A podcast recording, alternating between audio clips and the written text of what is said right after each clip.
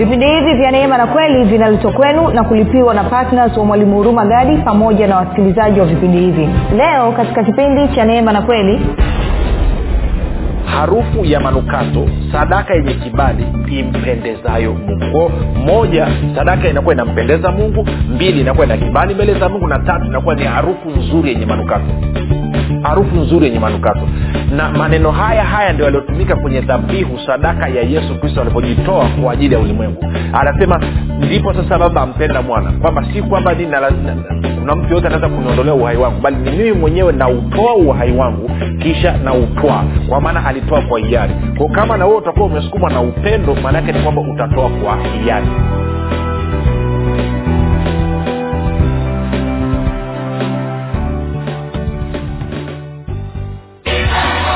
piga sasa kuweka oda ya kitabu kipya cha mwalimu huruma gadi kinachoitwa nguvu ya ukimwi kitakachotoka tarehe moja mwezi wa tisa elfu mbili na ishirini. Watu mia tano wa kwanza watakaoweka oda kabla ya tarehe moja ya mwezi wa tisa elfu mbili na ishirini watapata punguzo la asilimia ishirini na tano. Ili kuweka oda yako piga simu sasa sifuri saba sita nne mia tano mia mbili arobaini na mbili au sifuri sita saba tatu mia tano mia mbili arobaini na mbili na sifuri saba nane tisa. mia tano mia mbili arobaini na mbili badilisha maisha yako milele kwa kujipatia kitabu hiki cha nguvu ya ukimwi ambapo mwalimu huruma gadi anakuletea ufahamu sahihi wa namna ya kushirikiana na roho wa mungu pamoja na neno la mungu ili kuhakikisha maono yote na mapenzi yote aliyonayo mungu juu ya maisha yako yanatimia hapa duniani na wakati huu wa sasa.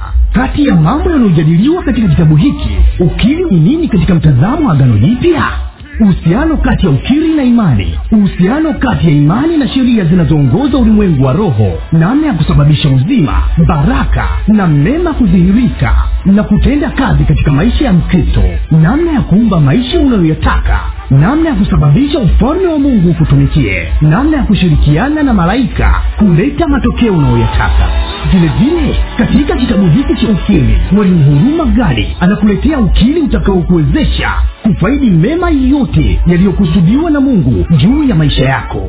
Ndani ya kitabu hiki utakutana na ukili wa haki ukili wa baraka ukili wa ulinzi ukili wa uponyaji na afya ukili wa ulinzi na mafanikio ya watoto katika masomo ukili wa kibari cha upendeleo ukili wa kulipa kufuta na kuondoa madeni ukili wa kulipwa na kukusanya madeni unayodai ukili wa ulipaji wa bili za kila mwezi kwa wakati ukili wa mafanikio na ustawi katika ndoa ukili wa maongezeko na ustawi katika biashara na kazi za mikono ukili wa wema na upendo wa mungu ukili wa ushirika wa mwili na damu ya yesu ili kuweka oda ya kitabu kipya cha mwalimu huruma gadi kinachoitwa nguvu ya ukili kabla ya tarehe moja ya mwezi wa tisa elfu mbili na ishirini ili upate punguzo la asilimia ishirini na tano. Piga simu sasa sifuri saba sita nne mia tano mia mbili arobaini na mbili au sifuri sita saba tatu mia tano mia mbili arobaini na mbili na sifuri saba nane tisa mia tano mia mbili arobaini na mbili.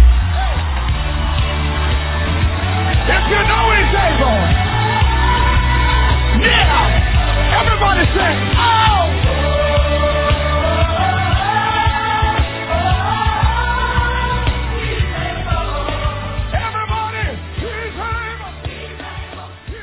Popote pale ulipo rafiki ninakukaribisha katika mafundisho ya kristo kupitia vipindi vya neema na kweli. Jina langu naitwa huruma gadi. Ninafuraha kwamba umeweza kuungana nami kwa mara nyingine tena ili kuweza kusikiliza kile ambacho bwana wetu yesu kristo ametuandalia kumbuka tu mafundisho ya kristo ya kupitia vipindi vya neema na kweli yanakuja kwako kila siku muda na wakati kama huu yakiwa na lengo la kujenga na kuimarisha imani yako wewe unayenisikiliza ili uweze kukua na kufika katika cheo cha kimo cha utimilifu wa kristo.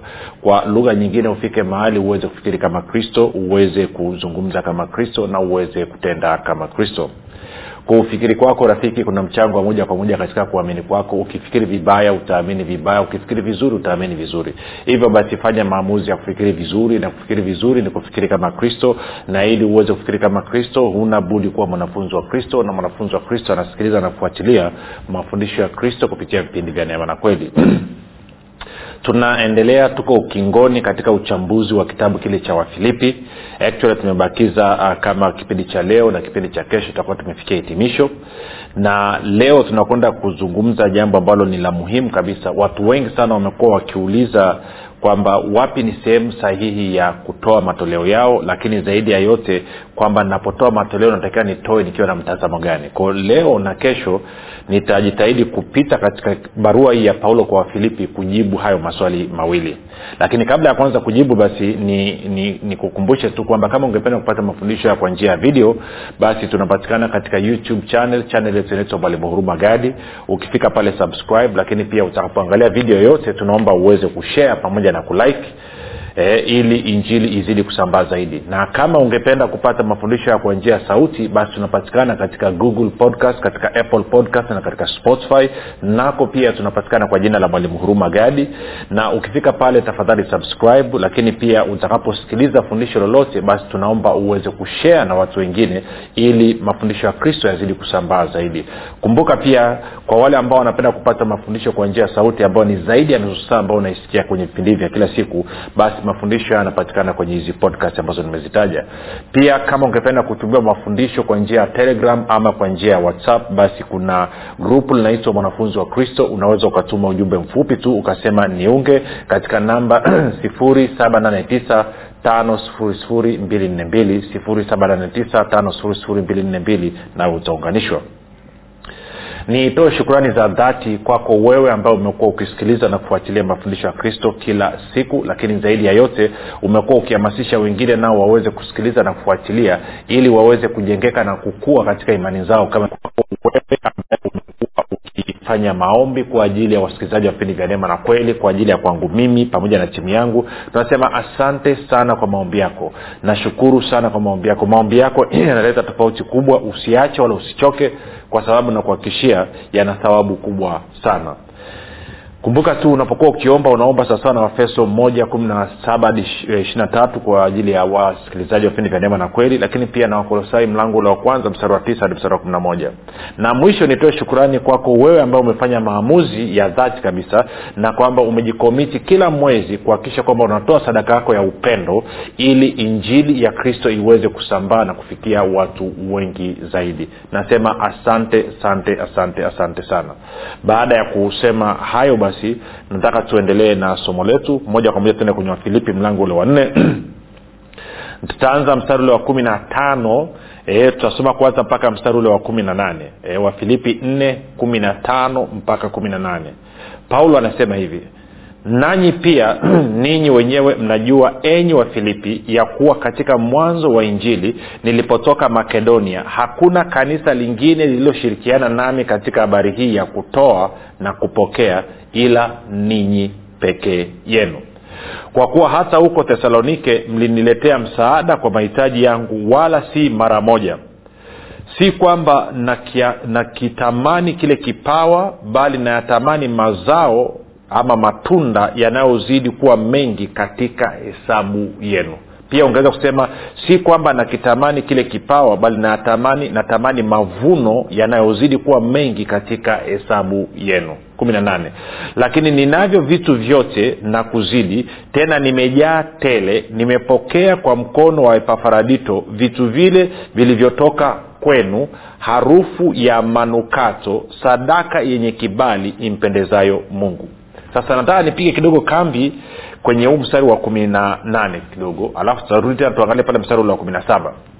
Sasa kama nilivyosema hapo awali katika utangulizi wakati tunaanza uh, kipindi hichi kwamba watu wengi wamekuwa wana maswali wanasema okay kwa sababu kuna mafundisho yamepita ambayo ni sahihi. Sasa sahihi kwa kina kiasi gani hilo ni jambo lingine. Lakini walau kwamba wamefundishwa kwamba kuna kitu kinaitwa kupanda na kuvuna katika ufalme wa mungu. Sasa sijui kama wameambiwa kwenye ufalme wa mungu ama wameambiwa kwenye kitu gani. Lakini then watu wanauliza swali wapi mwalimu ni sehemu sahihi ya mimi kutoa sadaka yangu kutoa mbegu yangu ama kupeleka fungu langu la kumi? No, no, maswali ambayo yamekuwa yakiulizwa ya, ya namna hiyo. Na leo nataka nijibu kipengele kidogo tu kwamba wapi ni sehemu sahihi ya kutoa alafu we mwenyewe utapima. Kitu cha kwanza angalia angalia uh, uh, uh, uh, paulo anazungumza mstari wa kumi na tano. Anasema nanyi pia ninyi wenyewe mnajua enyi wa filipi ya kuwa katika mwanzo wa injili nilipotoka makedonia. Mwanzo wa injili msitizo ni injili. Injili nini ni habari njema. Hasa mwanzo wa injili nilipotoka makedonia hakuna kanisa lingine lililoshirikiana nami katika habari hii ya kutoa na kupokea ila ninyi peke yenu. Kwao anasema alipoanza injili wakati ameanza kuhubiri habari njema za kristo na nikakuonyeshe injili ya namna gani anasema ni kanisa la wafilipi peke yake ndio lilianza kushirikiana naye na kumsaidia katika kuhakikisha kwamba anapeleka hii injili anapeleka hii habari njema. Tuko sawasawa sasa nataka tuangalie mambo mawili haraka haraka. Kitu cha kwanza tene tukajikumbushe tuone paulo alikuwa akihubiri injili ya namna gani wakolosai mlango wa kwanza ntaanza mstari wa ngapi tuweze kupata ntaanza mstari wa ishiri na nne alafu tutakwenda mpaka mstari wa ishiri na nane ili tuweze kupata context nini nini anazungumza. Anasema sasa nayafurahia huyu ni paulo anasema sasa nayafurahia mateso niliyonayo kwa ajili yenu tena nayatimiliza katika mwili wangu yale yaliyopungua ya mateso ya kristo kwa ajili ya mwili wake yaani kanisa lake. Ishiri tano. Ambalo nimefanywa mhudumu wake sawasawa na uwakili wa, wa mungu niliopewa kwa faida yenu niitimize neno la mungu nilitimize neno la mungu. Anasema siri ile iliyofichwa tangu zamani zote na tangu vizazi vyote bali sasa imefunuliwa kwa watakatifu wake ambao mungu alipenda kuwajulisha jinsi ulivyo utajiri wa utukufu wa siri hii katika mataifa nao ni kristo ndani yenu tumaini la utukufu. Kwa anasema iko siri ilikuwa imefichika ilikuwa imefichwa kabla ya kuwekwa misingi ya ulimwengu.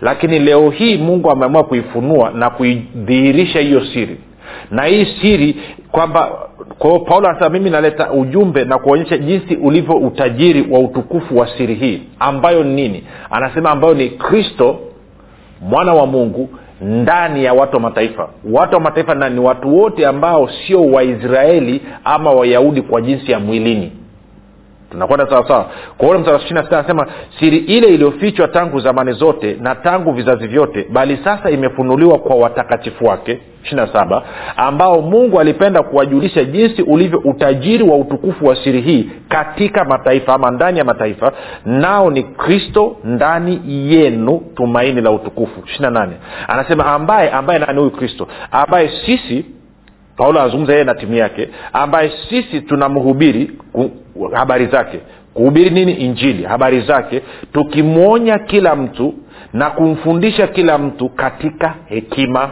yote. Tupate kumleta kila mtu mtimilifu katika kristo. Kwao poo anasema kwamba anamuhubiri kristo anamhubiri yesu kristo na kuwafundisha watu ili awalete wakiwa wakamilifu. Kwa lugha nyingine wamefika kwenye cheo cha kimo cha utimilifu wa kristo awalete wakiwa watu wazima katika kuungana kwao na kristo. Wenyewe nikusomea mstari wa ishiri na nane usie kwenye biblia habari njema anavyosema biblia habari njema anasema hivi.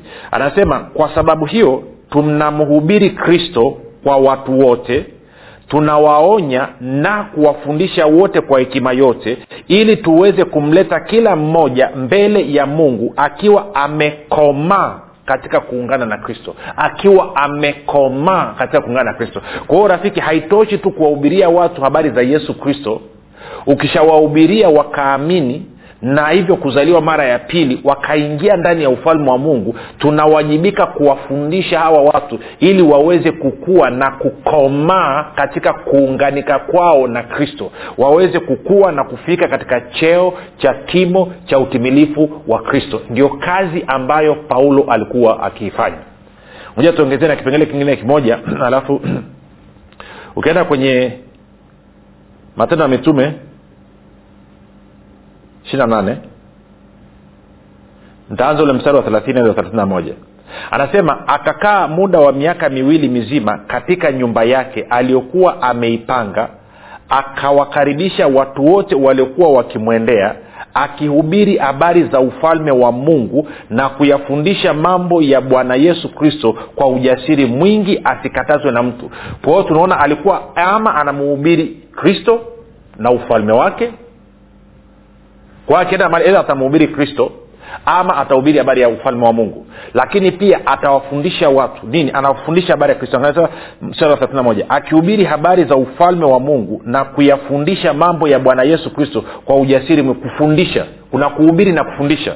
Kuna kuhubiri na kufundisha. Always kuhubiri na kufundisha. Kutangaza na kufundisha. Unawatangazia watu wakishaamini wakiingia wakizaliwa mara ya pili wakiingia ndani ya ufalme wa mungu unawafundisha namna ya kuishi humo ndani ndio kazi ambayo paulo alikuwa akiifanya. Sasa kwa hiyo ina maana kama hilo ni jambo la kwanza kwa tuliangalie. Hicho ndicho ambacho akuwa nahubiri sasa turudi kule kwenye wafilipi mlango ule wa nne taanza nayo mstari wa kumi na tano. Kwao walau tunajua hivi alikuwa anahubiri nini na kufundisha nini kwa anasema nanyi pia ninyi wenyewe mnajua enyi wa filipi ya kuwa katika mwanzo wa injili tumeshaelewa alikuwa anamhubiri kristo alikuwa anahubiri habari ya ufalme wa mungu lakini pia alikuwa anafundisha watu ili waweze kukomaa katika kuungana kwao na kristo. Nilipotoka makedonia hakuna kanisa lingine lililoshirikiana nami katika habari hii ya kutoa na kupokea ila ninyi pekee yenu. Anasema kwa kuwa hata huko tesalonike mliniletea msaada kwa mahitaji yangu wala si mara moja. Si kwamba nakitamani kile kipawa bali natamani nini? Mavuno yanayozidi kuwa mengi katika hesabu yenu. Kumi na nane. Lakini ninavyo vitu vyote na kuzidi tena nimejaa tele nimepokea kwa mkono wa epafaradito vile vitu vilivyotoka kwenu harufu ya manukato sadaka yenye kibali mpendezayo mungu. Hasa hili ni jambo la pili ambayo nataka uliona hapa mstari wa kumi na nane.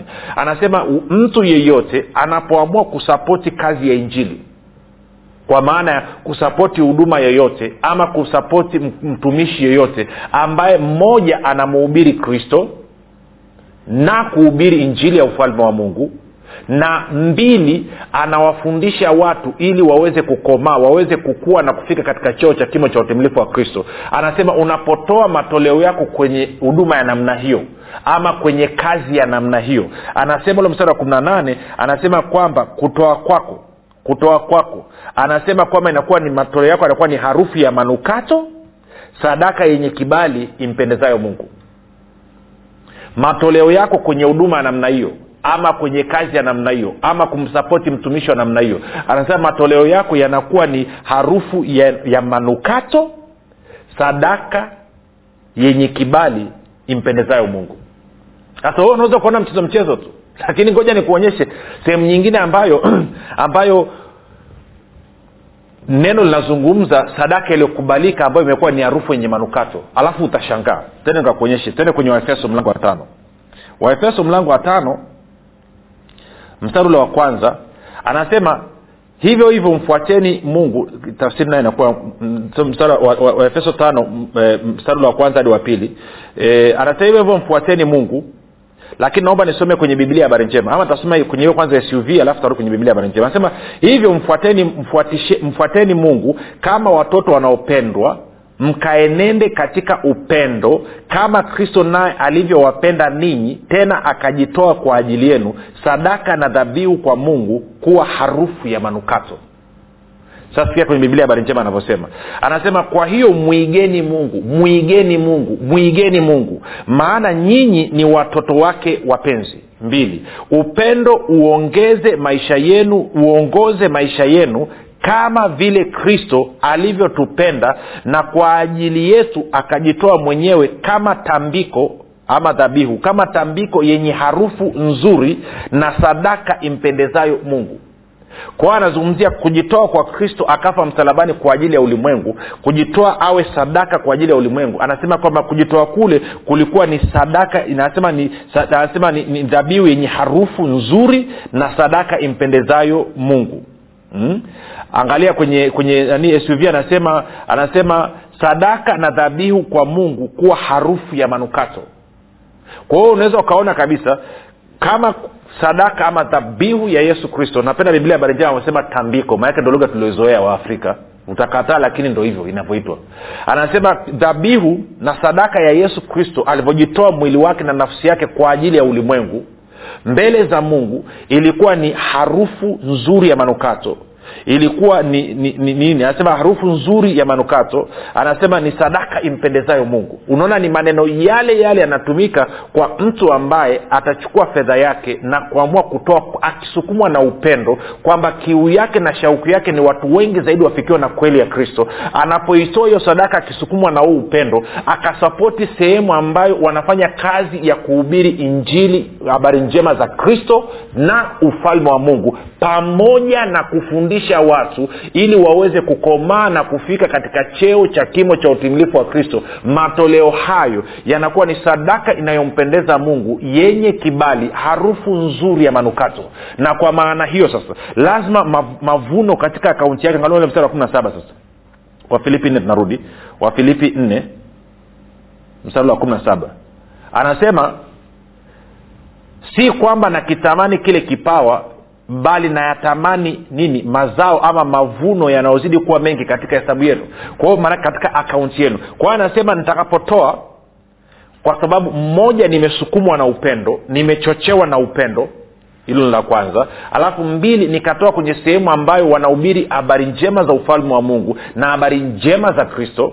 Na tatu kwamba wanafundisha watu ili waweze kukua na kufika katika cheo cha kimo cha utimilifu wa kristo. Anasema matoleo yangu yanakuwa ni sadaka yenye kibali mbele za mungu. Ilio ni harufu nzuri iliyojaa manukato. Na tena angalia mstari wa kumi na saba. Anasema hivi. Anasema harufu ya manukato sadaka yenye kibali impendezayo mungu. Kwao moja sadaka inakuwa inampendeza mungu. Mbili inakuwa ina kibali mbele za mungu. Na tatu inakuwa ni harufu nzuri yenye manukato harufu nzuri yenye manukato.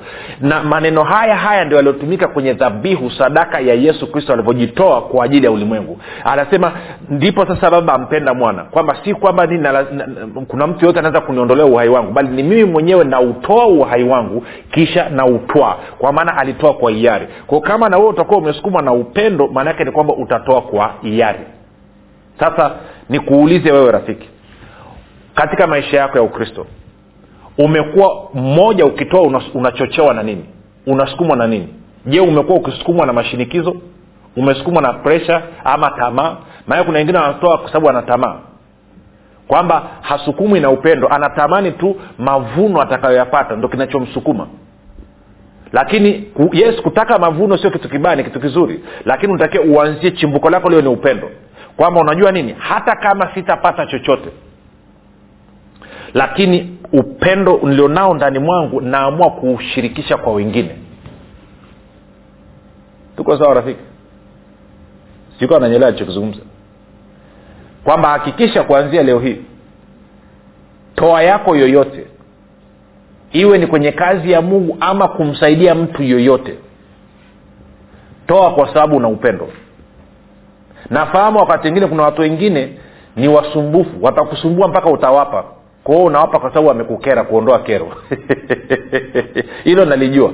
Lakini m, kimsingi ulitakiwa uchochewe na upendo. Lakini jambo la pili ni kuuliza swali lingine. Umekuwa ukitoa wapi?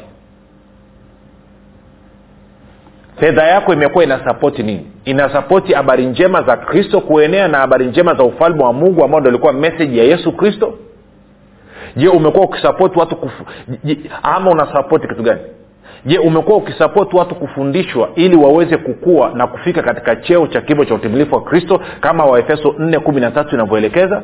Ama umekuwa ukitoa kwenye sehemu za ajabu ajabu kwamba njoo tukomboe nyayo? Wiki hii ni wiki ya kukomboa nyayo zimeibiwa. Njoo tuondoe roho ya kisiki cha mpingo. Njoo njoo njoo tuvunje madhabau njoo njoo njoo njoo tufanye hivi. Njoo njoo njoo njoo tuvunje hivi. Njoo tuvunje sijui maagano. Njoo tuvunje matambiko. Fedha yako imekuwa ikienda wapi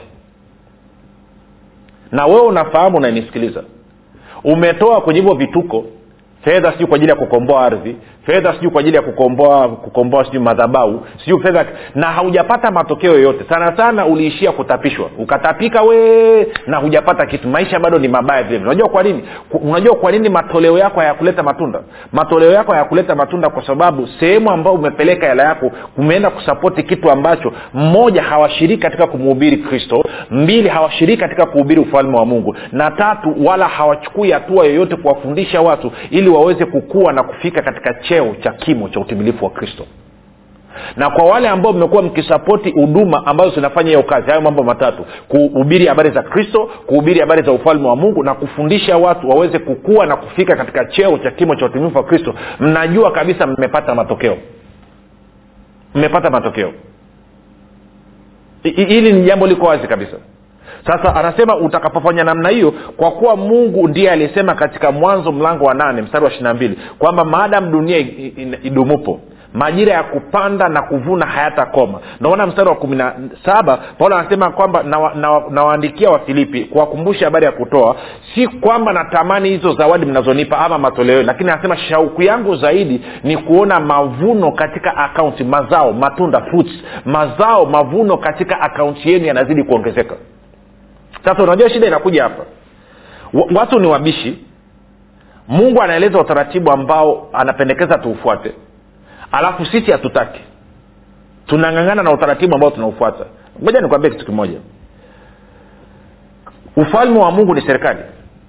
Na kama serikali nyingine yeyote kuna utaratibu ambao umewekwa. Usipofuata utaratibu uliowekwa kule huwezi ukafaidi kile ambacho kiko kule usipofuata sheria za nchi usipofuata taratibu za nchi huwezi ukafaidika na matunda na huduma inayotolewa na serikali. Huo ndo utaratibu uliowekwa. Kwa mfano usipokuwa na kitambulisho cha mpiga kura huwezi ukaenda kupiga kura hata ulalamike kiasi gani. Utaratibu uliowekwa ndio huo inabidi ufuate. Si, unanyelewa nazungumza rafiki. Eh? Kama hauna kitambulisho kwa maana cha bima ya afya ama hauna leseni ya kuendeshea gari uwezi hata ukienda ukawambia trafiki mimi ni mjuzi najua kuendesha gari na miaka ishirini ya kuendesha akuuliza leseni kwapi kama hauna leseni my friend maana yake ni kwamba watakukamata tu watakupiga faini. Kwa sababu utaratibu na sheria zinasema kwamba yeyote anayekuwa barabarani akiendesha gari lazima awe na leseni huo ndo utaratibu ambao umewekwa. Sasa katika ufalme wa mungu kuna utaratibu ambao mungu ameweka kwamba ukitaka uponyaji ufanye nini? Ukitaka ustawi na kufanikiwa ufanye nini? Ukitaka mahitaji yako yote mungu akutana nao unatakiwa ufanye ni utaratibu ameweka. Wewe unavimba unadai kijogoo itakusaidia nini? Unajua leo hii saa nyingine tuna ukristo unakuwa mgumu sana ku- ku- kushawishi wengine waweze kuokoka na kumpokea yesu kristo. Kwa sababu wakiangalia wakristo waliookoka maisha yao yamejaa magonjwa kama watu wa duniani maisha yao yamegubikwa na umaskini uliopitiliza saa nyingine kushinda hata watu wa duniani. Sasa niambie kwa nini huyo mtu aje huku? Unaambia wewe utapata uzima wa milele. Uzima wa milele wewe umeuona. Unasema hautaenda jehanamu utaingia mbinguni. Wewe mbingu umeiona. Akikwambia akikwambia umthibitishie utarudi kwenye neno. Lakini kuna mambo ambayo angeweza kuyaona katika maisha yako ya kila siku. Akaona wema wa mungu kupitia maisha yako yakamshawishi kiasi kwamba sio tu kwamba akaamini kwa ajili ya hayo. Maake yesu anasema msipoona ishara hamwezi kuamini kabisa. Kasome yohana mlango wa nne nadhani mstari wa hamsini ama arobaini na nane pale.